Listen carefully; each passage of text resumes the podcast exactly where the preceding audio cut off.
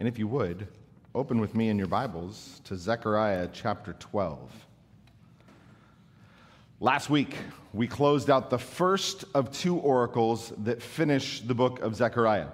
In chapters 9, 10, and 11, God dealt with Israel and the nations. This was this oracle or this burden that promised judgment uh, and we saw that come kind of historically through the life of Alexander the Great as he comes conquering down the Mediterranean coast there. And it also promised deliverance, this, this king that would come in humility like no other king had before. And we saw that in the life and ministry of Jesus Christ.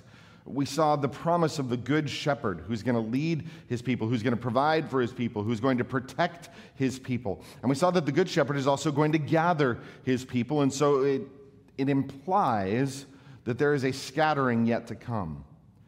And that's because in chapter 11, we saw that the Good Shepherd is not only presented to his people, but the Good Shepherd winds up being rejected by the people that he came to save. And that rejection of the Good Shepherd has terrible consequences for the flock. Zechariah becomes this living kind of sermon illustration as he's called by God to shepherd a flock that is doomed to slaughter. And as the Good Shepherd is rejected, Zechariah breaks his staffs of unity and of blessing. We see the people lose the blessing, the beauty, and the bonding together that should come from being under the ministry of the Good Shepherd. And not only that, Zechariah looks out toward the future and he sees that as they reject the good shepherd, there's a time coming when this doomed flock is going to actually embrace one who is a terrible, wretched shepherd, one who's the antithesis, the opposite of everything that the good shepherd was promised to be. But even that wicked shepherd, even that morally despicable, failed shepherd, although he is going to come and oppress the flock of God for a time, even he falls under the sovereign authority of God. And in the end, God has promised to redeem his people.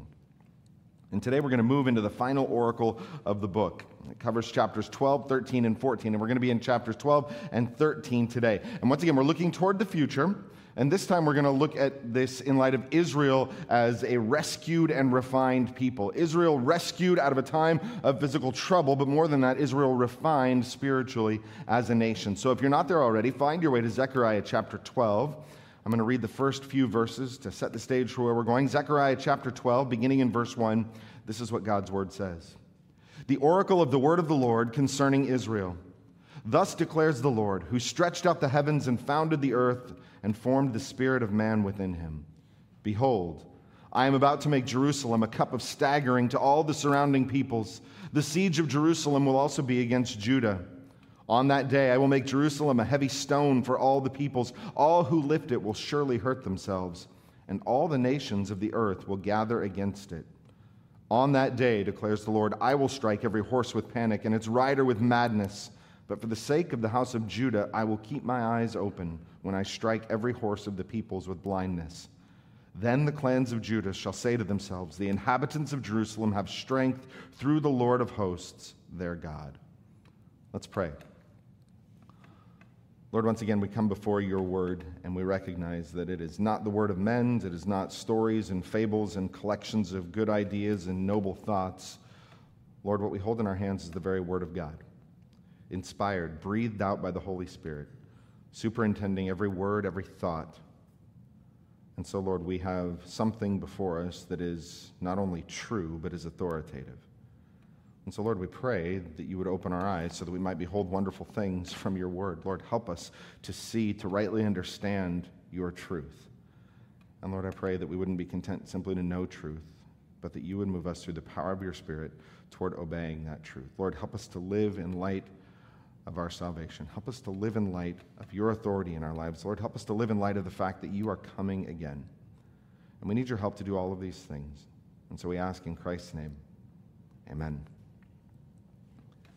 Now, uh, we have lots of ways of measuring power. I was watching the football playoffs before my Miami Dolphins were unceremoniously dispatched. And, and, it's amazing. They can tell you before a player kind of makes the play how fast they're moving down the field and based on their size and their weight, how hard they are going to hit another person. And, and in sports, we measure power uh, by how hard you can hit the ball or how hard you can hit uh, the poor Dolphins quarterback. Um, in politics, we measure power by how much influence you have on people or how much influence you have on policy. In business, it's how much money or how many employees you have control over. Uh, but of course, with all human power, uh, it only goes so far. There's an outer limit to the expression expression of every measurement of human power. Uh, no matter how hard you hit the ball, it only goes so far. Uh, no matter how big the business grows, you only have so much money and so much reach. No matter how powerful your office is, the office only lasts for a particular period of time. And yet, over and over in the Bible, we are faced with the power of a God who has infinite ability who, who is perfect in all of his attributes, who is unmatched and really unimaginable in the scope of his knowledge and of his power, and that nothing can thwart his will. Uh, not national rebellion, not rejection, not the failure of his people, not the sins of the world, not the hatred of the nations. Nothing uh, can kind of disrupt or thwart the power of this God that we serve. And that is so important because what we see in chapters 12, 13, and 14 is one of the most comprehensive looks at what is coming in the end of days in all of Scripture. This is one of the most critical passages in your whole Bible when it comes to understanding what is going to come for the nations, and in particular for the nation of Israel. Uh, this is this has a scope and a depth that very few other places do. And we got to understand some things about this portion. There are some things that bind this oracle together that set it all in one time frame. Uh, in particular, it's the idea that that phrase in that day 16 times in three chapters. In that day, in that day, in that day. It is not talking about the natural sequence of human events over long centuries. It is pointing toward a very specific time period, and that time period binds all three of these chapters together. Jerusalem also ties these chapters together 22 times in three chapters. We see Jerusalem. The city and the people that it represents are critical to understanding what's going on here. And then the idea of the nations or all the peoples. 13 times in these three chapters, the nations or the peoples are mentioned.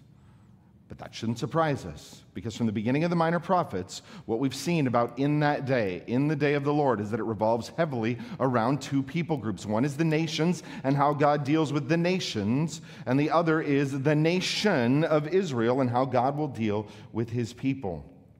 It's been a consistent message through the minor prophets. Those two groups are at the heart of the purposes of the day of the Lord. This is God's dealings with his people and his place in his city, and God's dealings with the nations that surround and oppose and often confront his people. And so today, uh, we're going to open that up. And we're going to see Israel, like I said, rescued and refined. And we're going to open up chapter 12 first and focus on the power of the God who is going to rescue his people. This is the Lord who rescues his people.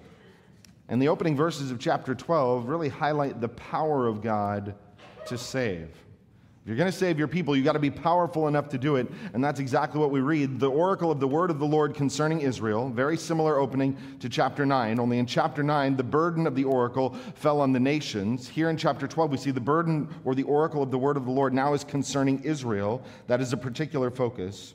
And thus declares the Lord the one who stretched out the heavens and founded the earth and formed the spirit of man within him. Before he gets into the details of what is coming, the Lord reminds his people of his ultimate power. This is the Lord who stretches out the heavens. From the farthest distance that you can see or imagine, it is the Lord who has sovereign control over stars and planets and galaxies. And this is also the Lord who established the foundations of the earth, the place that you stand on, the broadest pillars that rests on, under all of humanity. And this is the Lord who formed the spirit of man within him. This is not only the Lord who created the heavens distant, the earth close, this is the Lord who created mankind himself. And one really cool thing, I think, about the grammar here, if you find grammar cool, like I do, uh, if you have the NIV or the NASB, you'll notice that in your translation, uh, these are translated as present tense. They're kind of ongoing things. I think that is probably the best way to express the participle. In other words, what he's saying here is not that this is the God who long ago and far away stretched out the heavens and then left. This is not the God who established the earth and then watch to see what would happen. This is not the God who formed man and then left him to his own devices. This is the God who is continually and constantly active in all of those things. Maybe you remember the author of Hebrews in Hebrews chapter 1 says the same thing about Jesus Christ. In Hebrews 1 3, he says that Jesus upholds the universe by the word of his power, continually upholding the creation that he has made. That is what the author is saying here. That's what Zechariah is saying. This is the God who did stretch out the heavens and continually oversees those heavens. This is the God who established the foundations of the earth and continuously monitors what is happening on the earth. This is the God who formed man and continually oversees the thoughts, the intentions, the rise and the fall of the nations of mankind. In other words, before the people receive this oracle, which has some remarkable promises, some of them very, very wonderful, some of them very, very difficult, what needs to be ringing in their mind is the power of the God who is speaking to them. This is the God who has absolute, complete authority and sovereign control over everything that is going on in his creation. And then the next portion of this chapter is how God is going to demonstrate that power. He's got the power to save, to uphold his people, and he's going to do that by striking the nations. This is the God with the power to strike against his enemies, and the enemies are really struck. This striking kind of comes in two forms. There's going to be references in here to God directly intervening, to God directly striking the people. And then there's going to be references in here to God empowering his people to do the striking, to work in his strength on his behalf. Those two things are not in conflict. They work in cooperation. There are times when God's direct intervention is unmistakable, and then there are going to be times in this day of the Lord period where God empowers his people to act with his strength. Look at verse 2. God says, Behold, I am about to make Jerusalem a cup of staggering to all the surrounding peoples, and the siege of Jerusalem will also be against Judah. So, what we have here is this prophecy that deals with a coming siege of Jerusalem, only this one's going to be different than what's come in the past. This isn't Assyria, and this isn't Babylon, this isn't uh, the Medes or the Persians, this isn't Greece, and this isn't Rome. But when we look at what's happening in this particular siege, it is much more comprehensive in scope. Verse 4 says that this is uh, all the nations that are going to come against them. I'm sorry, verse 3 is going to say this is all the nations that are going to come against Jerusalem. Chapter 14 opens the same way. Uh, this isn't one people group that comes against Jerusalem. This is talking about a time when the nations of the earth are gathered in a united hatred against God's people, with this kind of desire to wipe them off the face of the earth once and for all. And again, we have to recognize that there are varying positions here. There are good and godly men and women who hold to the fact that this is something other than a literal invasion of Israel. They would see that this represents the uh, strife and antagonism against the church throughout the ages uh, that has experienced hatred and persecution and rejection uh, in every place at every time. Uh, but again, the context makes that position very, very difficult to hold. Uh, there's never been a distinction in the church like there is here, Judah and Jerusalem, talking about a people and a place. Uh, you have to deal with the fact that Daniel and Ezekiel and Revelation all talk about a very similar event, an event described the same way, an event described with God's direct intervention to preserve out of the middle of that. Now, does God defend his people in times of persecution? Does he deliver them from times of persecution? Sometimes. Often, he simply gives them the strength to honor him to give him glory even as they suffer. But, but this is talking about a time when an attack comes to a particular city in a particular region and has this unmistakable outcome. He says Jerusalem becomes a cup of staggering to all the nations. What does that mean? It means that when they come against Jerusalem, they walk away reeling like drunkards, uh, like they've been hit with something more powerful than them. It sends them away staggering. He says, on that day, again, not a general time frame, speaking of a very specific time period, on that day, I will make Jerusalem a heavy stone for all the peoples, and all who lift it will surely hurt themselves. And all the nations of the earth will gather against it. Again, it's all the nations gathered against Jerusalem, but what they seek to overcome, they find is too heavy for them, and it ends up hurting them. Guys, we've all tried to lift something that's too heavy for us, and we remember the next day that we're not strong enough to do that. It's all the nations thinking that in their gathered might they will surely be able to overcome Jerusalem, this tiny fragment of people that are left. And in that day, they're going to find that Jerusalem is too heavy for them and that it wounds them. And here we're going to see some of the direct intervention of God. He says, On that day, declares the Lord, I will strike every horse with panic and its rider with madness. But for the sake of the house of Judah, I will keep my eyes open when I strike every horse of the peoples with blindness. So, so God strikes the horse and the riders with panic and blindness. And we kind of say that sounds interesting, but you have to recognize that doesn't come out of nowhere. Uh, that's not a brand new thing. If you were to go back to Leviticus like we had, we saw those promises of blessings for obedience and curses for disobedience. You remember that? There's a very, very similar passage at the end of Deuteronomy, right before the people go into the promised land. And in Deuteronomy, once again, the Lord says that if the people are obedient, he'll bless them. But if they're disobedient, he's going to discipline them. And this is how he phrases it in Deuteronomy 28 20. He says, If you're disobedient, I will send on you curses, confusion, and frustration on all that you undertake. In Deuteronomy 28 28, he says, The Lord will strike you with madness and blindness and confusion of mind. And now we read through here, and what do we see? We see that the Lord is taking those curses that he promised to his people, and he's now putting them on the nations that are coming against his people. And don't miss the contrast between blindness and sight here. What does God do to the people that are coming against Jerusalem? He strikes them with blindness, with confusion. But what does he say? He says, But I will keep my eyes open toward Jerusalem, toward Judah in that day. The peoples are struck with madness, with confusion, with blindness, but God is able to see perfectly, to orchestrate perfectly what is going on. And at that day, at that time, the clans of Judah will say to themselves, The inhabitants of Jerusalem have strength through the Lord of hosts, their God. This is a people whose minds have been changed. It's a people who no longer see their security and their safety as coming from their own strength and their own power. Now they look at the situation and they say, This was obviously God who made this happen. There's no way to discount the fact that God alone was able to deliver them from this. The inhabitants of Jerusalem are given strength through the Lord of hosts, their God. On that day, I will make the clans of Judah like a blazing pot in the midst of wood, like a flaming torch among the sheaves. And they shall devour to the right and to the left all of the surrounding peoples, while Jerusalem shall again be inhabited in its place in Jerusalem. So, Jerusalem now becomes not only a stone too heavy to lift, now the picture is that it's a consuming fire like this blazing pot broken in the middle of kindling. It's going to consume the nations that come against them. Eh, and you have to understand how really unimaginable that is. Eh, the gathered might of all the nations, from a human perspective, should have no problem overcoming the gathered remnants of whatever force is left of the people of God. And yet, God gives them strength and delivers them in that day to where they are given the strength to consume their enemies. And verse 7 the Lord will give salvation to the tents of Judah first, that the glory of the house of David and the glory of the inhabitants of Jerusalem may not surpass that of Judah.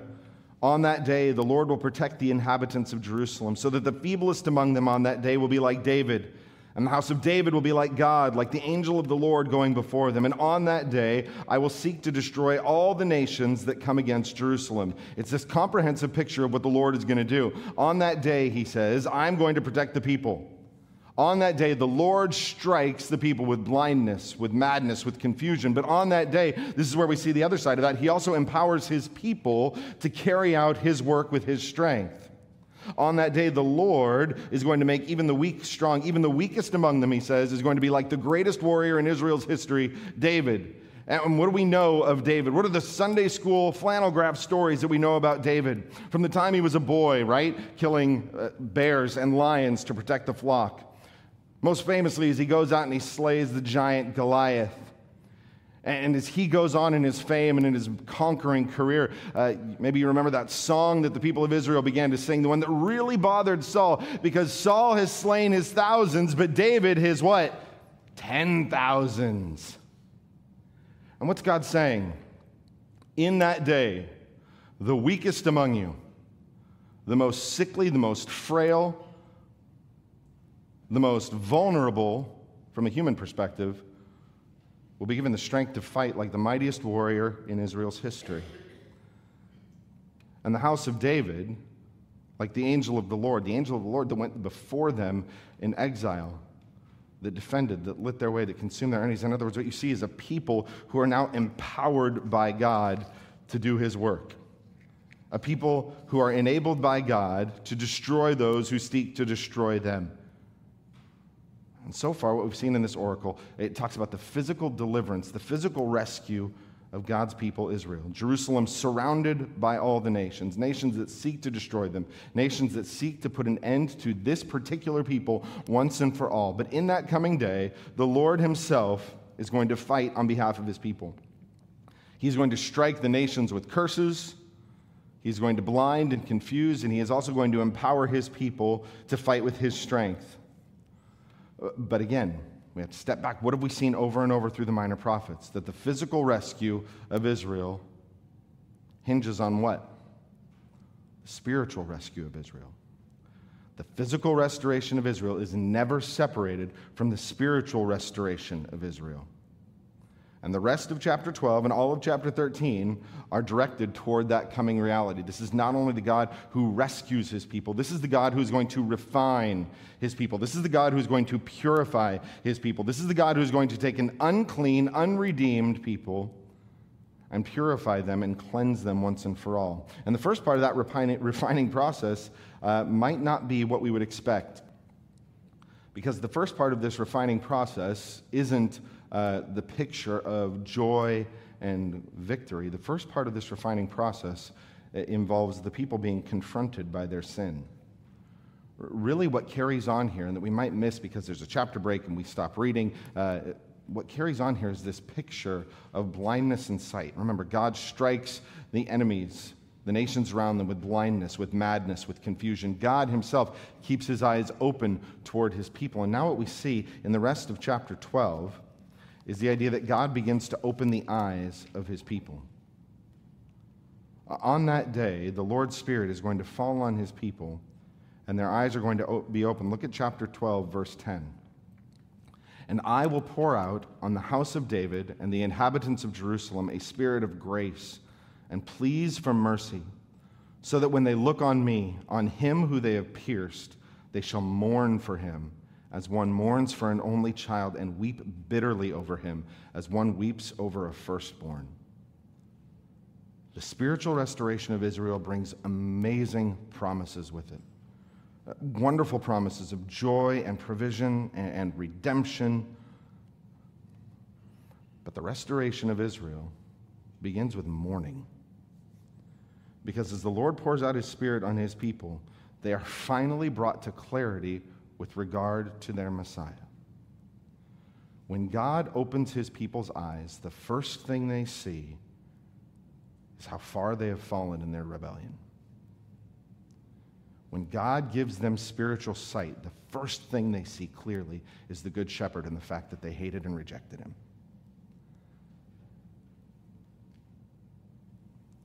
This picture here it's Israel's national mourning cry to the Lord. This is what happens when the spirit that Ezekiel promises in Ezekiel 36, 26, when God says that he will give them a new heart, that he'll put a new spirit within them, that he will remove the heart of stone and give them a heart of flesh. Uh, that rock hard rejection gives way to the tenderness that comes with the ability to see and recognize and mourn and lament over their sin. And is exactly what the Holy Spirit does. That is not a new ministry. Even Jesus said that that's what the Spirit would do, that he would convict the world regarding sin. And when the Spirit is poured out on God's people, he convicts them greatly of their sin. And the people of Israel now look to God and they see him. They see God as the one that they have pierced. And all of a sudden, those things that Isaiah wrote in Isaiah 53 are brought to immediate clarity. The things that the nation has stumbled over for thousands of years are now brought to crystal clarity as they see that Jesus Christ is the one, is the Son, is the servant who was pierced for their transgressions, by whose stripes they were healed. And they look on him, and all of a sudden they know what they've done. You get just a glimpse of this in Acts as Peter preaches on the day of Pentecost. Uh, the Jews are gathered from all over, and Peter uh, preaches, empowered by the Holy Spirit, and, he says, This Jesus, who you crucified, he was the Messiah. He came, powers, wonders, he showed you who he was, and you killed him. And everyone out of that group that God called to himself, says, was cut to the heart. And they ask what they must do to be saved. They, they have that eye opening mourning response to what they had done to the Christ. This is the fulfillment of that glimpse in Acts chapter 2. This is a nation lamenting their rejection of their Savior. Not a fraction, but the national conversion of Israel. When Paul says, and all Israel will be saved, this is what he's drawing off of. Because when they recognize what they've done, they mourn. And it says, like a parent faced with the death of their child.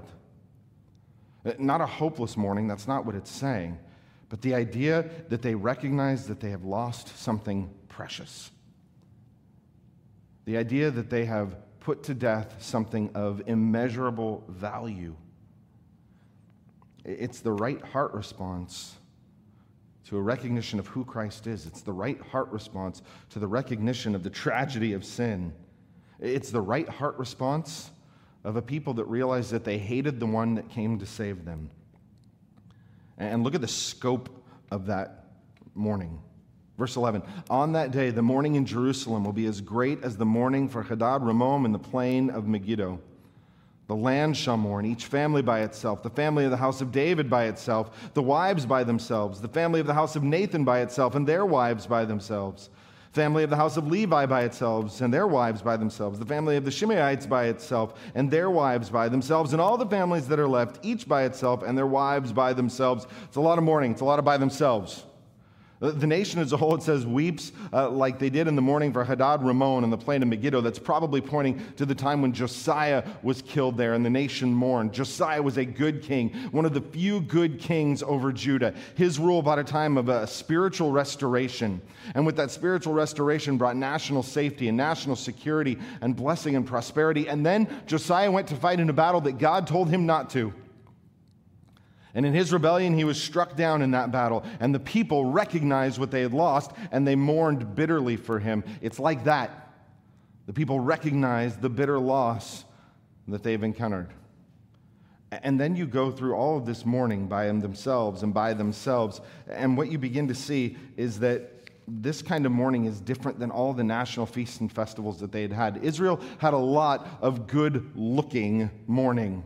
Uh, they knew how to hire mourners to take their place at the funeral. They knew what it was to wail over the loss, and they paid people to do it. They knew what it was to come together for solemn feasts and solemn assemblies. Uh, they knew what it was to celebrate the Day of Atonement, which was a solemn, serious national day that dealt with sin. And they knew how to make all that look good on the outside, but it never touched their heart. Uh, this is going to be different.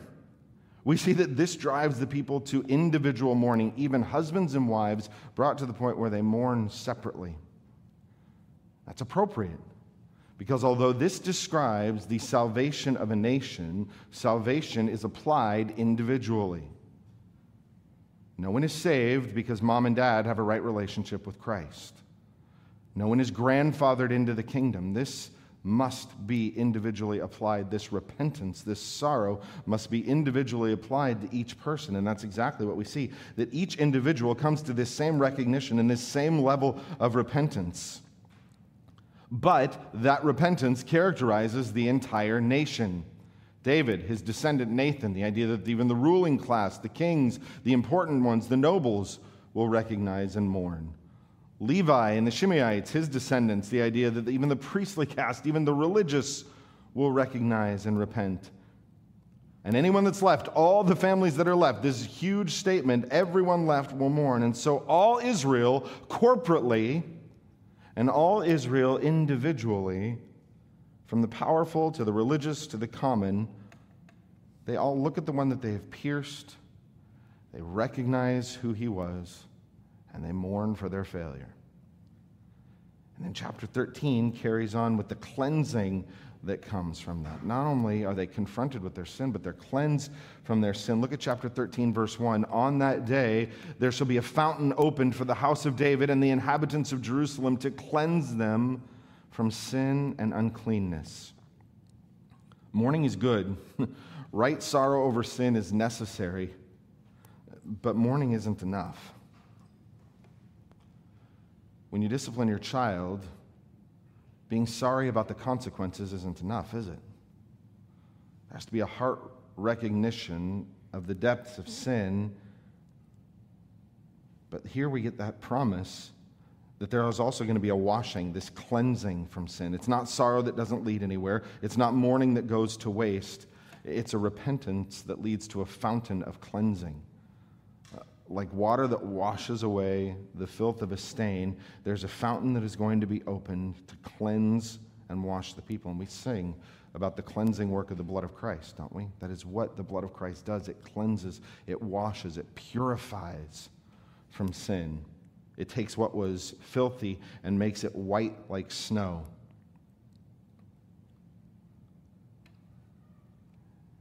And amazingly, what we see here is that that cleansing that has gone out to the nations through the gospel proclamation is finally and fully applied to the people that it was promised to first. And repentance is part of that progression. See, we would expect a progression here. That, that recognition of sin brings a mourning over sin. That mourning over sin brings repentance. That repentance leads to forgiveness. And then we would expect that forgiveness leads to a changed life. And that's exactly what we see. Look at verse 2. On that day, declares the Lord of hosts, I will cut off the names of the idols from the land so that they will be remembered no more. And I will remove from the land the prophets and the spirit of uncleanness. And if anyone again prophesies, his father and mother who bore him will say, You shall not live, for you speak lies in the name of the Lord. And his father and mother who bore him shall pierce him through when he prophesies. And on that day, every prophet will be ashamed of his vision when he prophesies. He'll not put on a hairy cloak in order to deceive, but he will say, I am no prophet. I'm a worker of the soil, for a man sold me in my youth. And if one asks him, What are these wounds on your back? he'll say, The wounds I received in the house of my friends. See, idolatry has historically been a major problem for the people. We've seen warnings against that. We've seen the consequences for that. Now, after the exile to Babylon, we never really again see a national movement toward idolatry in Israel. Uh, but two things with regard to that. First of all, not all idolatry is external and sitting on the shelf, right? An idol is anything that takes the place of God in our lives. Israel never put away their heart idols, just like you and I continue to struggle with heart idols. We might have idols that look like money, power, relationships, fame, influence, security, comfort, peace can be an idol. And second, there's the reality that in the last days, idolatry is a major part of the world system that is put into place. But whether these are internal or external idols, God is going to do away with all of them. He is finally going to purge all of the false worship of Israel. And by the way, that is exactly what was promised in the visions that we talked about in the beginning of the book. And in addition to, fa- to purging them of all their failed uh, worship through idolatry, uh, he's also going to purge the plague of false prophecy. And those two things go together. False worship always brings along false messengers that proclaim uh, that false worship. And just like the idols, the false prophets are going to be dealt with. He's going to remove them from the land, all the prophets and the spirit of uncleanness. And the rejection of that false prophecy is going to go so far that the parents are going to be willing to deal with it amongst their children.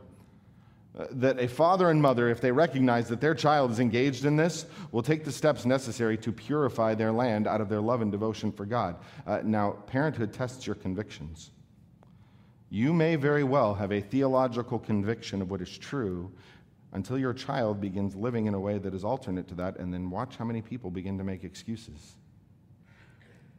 On that day, in this coming day, God will so refine the hearts of his people that their allegiance to God surpasses even their family allegiances. And again, this is not anything new. Christ says the same thing. To love Christ might very well put you in conflict and even hatred with father or mother, brother or sister parent to child. And it's not that loving Christ makes us hate other people. To love God is to love other people. But to love God, to love Christ, to pursue Him with your whole heart, is to set everything else aside for the sake of obedience and worship to Him. And that's what we see coming to fruition in this day of the Lord. As the Lord purifies his people, he restores in their heart the desire to worship him and follow him, even though it costs them their very family relationships. And in that day, the false prophets themselves are going to be ashamed of what has happened. They are no longer going to put on hairy cloaks and kind of make this outward profession of uh, their prophetic office. Now they're going to try and hide. Now they're going to say that they have been farmers from the beginning, that they were uh, sold into slavery, so they've been working the land the whole time. And if someone says, What are these wounds on your back? Uh, likely referring to what are these wounds that were inflicted uh, from that uh, idolatrous worship that often involves self harm to get the God's attention. Then they'll be forced to say, I know it was just the wounds I received in the house of a friend. No longer are false prophets going to uh, be put on a pedestal, and no longer are they going to seek fame. Now they will be put to death, and uh, they will hide if at all possible. Uh, but how is any of this possible? What causes the people to mourn? What opens that fountain of cleansing? What enables the change of heart? What is, what's the root cause of this refinement? Look at verse 7. Awake, O sword, against my shepherd Against the man who stands next to me, declares the Lord of hosts. Strike the shepherd, and the sheep will be scattered. I will turn my hand against the little ones. Now, that should sound familiar. It's quoted by Jesus in Matthew 26, where he tells the disciples that on this night all of you are going to fall away. It is where Peter says, Nope, all these clowns might do that, not me. I'm with you to the end. And Jesus says, You're not even going to make it till sunrise. And we see that what he says comes to pass. And of course, that makes sense within our immediate context. The Good Shepherd, presented and rejected in chapters 10 and 11, is now spoken of again. We have a time when the Good Shepherd is rejected, and when he is struck, the sheep are scattered. And it might kind of seem out of order, out of place, but Zechariah is doing exactly what he did in chapter 9. He said, Here's a king coming to judge, and you have Alexander who comes. And he does God's work, but he's not the kind of king that the people need. And now you have these prophets presented, these false prophets, but here they're set in contrast with the work of the Good Shepherd. The false prophet receives his wounds in rebellion and disobedience, the Messiah receives his wounds in obedience to the Father. This is his shepherd who does his work. And when the Lord strikes his shepherd, when the Son goes to the cross, when the Messiah is pierced, it's his piercing that the people mourn. It's his blood that opens the fountain of cleansing. It's His Spirit that He sends to be the one who convicts of sin and enable obedience. And so, the underlying reason, the cause behind all of this, of course, is the work of Christ. But there's also a physical driver to the repentance, to the restoration, to the refining of the people. Uh, there's a cause that God brings on. Look at what he says. In the whole land, declares the Lord, two thirds shall be cut off and perish and one third shall be left alive. Now, what he's talking about here is a time of great difficulty because remember, uh, the day of the Lord focuses on Israel and on the nations. And one aspect of the day of the Lord is that the day of the Lord brings salvation to his people, and then we also see that salvation extended to the nations. But the other half of that day of the Lord is that it's a time of clarity of who God is because it is the time when a holy God comes in judgment against sin and he judges the nations that rebel against him and that ex- exercise hatred toward his people. But a part of the day of the Lord, a significant part of the day of the Lord, is that he is also going to judge and discipline his people greatly. Uh, there is a reason that Jeremiah calls this time, this day of the Lord, uh, the time of Jacob's trouble. There's a reason that Joel says this is a day of darkness and gloom. There's a reason that when Amos writes, maybe you remember, he said, Why are you looking forward to the day of the Lord? This is not going to be a day of light to you. This is going to be a day of darkness and trouble for you. And Zechariah picks up on that thought. The whole land, declares the Lord, two thirds are going to be cut off and perish, and one third will be left alive. The rejection of the people is going to have a great and terrible cost. The judgment of the Lord is coming on the nations, but it is also coming on his people. The difference is the judgment of the Lord is not coming on his people for their destruction. He is going to leave some alive. He is going to preserve a remnant. That idea of the remnant that he has promised all the way through the minor prophets. He is going to preserve that remnant. And what is he going to do with them? Verse 9 I will put this third into the fire and refine them as one refines silver, and test them as gold is tested. And then they will call upon my name, and I will answer them. I will say, They are my people, and they will say, The Lord is my God. Out of this judgment comes a refined and purified people. They are purified by the blood of the perfect Lamb. They are purified by the fire of discipline. They are refined so that finally, for the first time in their national history, the people of Israel are able to worship in spirit and in truth. And once again, that's a lot to get through. this is a heavy section with a lot of uh, cross referencing and, and, a heavy emphasis on what's coming in the end. Um, but at the heart of all of this, what we see most clearly on display, I think, is the grace and the mercy of God. Because you got to come to this point and you say, why Israel? After everything that's happened, why save Israel? Uh, God brings them out of slavery in Egypt and they complain about it. He brings them into the promised land and they rebel. He sends them the prophets and they ignore them. He sends them into exile and he brings them back and they don't change. He sends the Son, the Messiah, and they hate him and they crucify him. And for 2,000 years, they have remained locked in rebellion against their Messiah, stubbornly clinging to the fact that they can make themselves secure enough and holy enough on their own efforts. And why save a people like that? And I think that's why there's such a long history of people saying that the physical people failed and had to be replaced by a spiritual Israel. I think that that hardness is a part of why people struggle to see that God could have any kind of a plan for national Israel. I mean, that's not new. In the mid 100s AD, Justin Martyr, in his writing to Trypho, a Jew, says, But you Jews were never shown to be possessed of friendship or love toward God, or toward the prophets, or even toward yourselves. But as it is evident, you're ever found to be idolaters and murderers of righteous men, so that you laid hands even on the Christ himself. And that leads him to say that we, who are believing Gentiles, have taken the place of Israel in those promises. The problem is, he fails to see that God planned on and even promised the rejection of his people, just like he promised the restoration of his people. And as Paul says in Romans 11, the gifts and the calling of God are irrevocable. Thank God, by the way, that they are because I'm not going to get through this week living faithful to my bonds of obedience to Christ. We're reminded through all of this that God does not save the powerful, the put together, the good, that God saves wicked, wretched, lost sinners for his glory. That God is going to redeem the people that he has chosen from the beginning, not because they are good enough, not because they clean themselves up, but because he is faithful. What do we do with that? Three things. First of all, uh, we should remember that covenant faithfulness. Uh, that Abrahamic covenant that God is going to bless those who bless Israel and curse those who curse them, that God is faithful down to every detail of his promises. That is good news for us because God has made wonderful and precious promises to us, to his people, the church.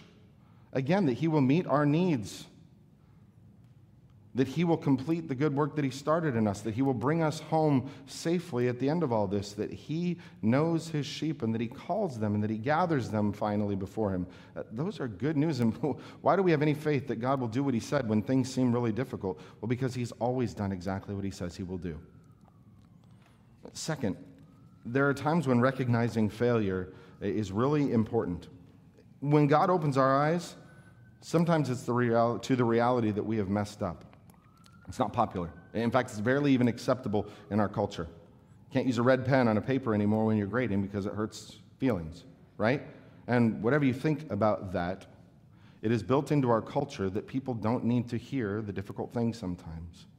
If you remove the recognition of failure, you remove the need for the gospel. There are times when God will open our eyes, even those of us who are saved, to the fact that we have failed and fallen greatly. Understand this that when God opens blind eyes to see sin, it is an act of mercy and grace. Because He's exposing something that harms our relationships with others, that alienates us from the God who saved us, and that prevents us from walking in a manner worthy of our calling. As God points out the sin in our lives, He calls us into a deeper level of Christ likeness, which is ultimately for our eternal good. And finally, I can't get away from these sections without calling you to respond to the shepherd. The shepherd came and was struck for the sins of his people. Israel bears a terrible cost for their rejection of the Messiah. You and I are faced with the same work of that good shepherd who came and died for the sins of his people. Who calls on every man, woman, and child on every continent and every country and every tribe and tongue and nation to respond to that one saving gospel of Jesus Christ the fact that you bear the guilt of your sin before a holy God unless someone stands in your place.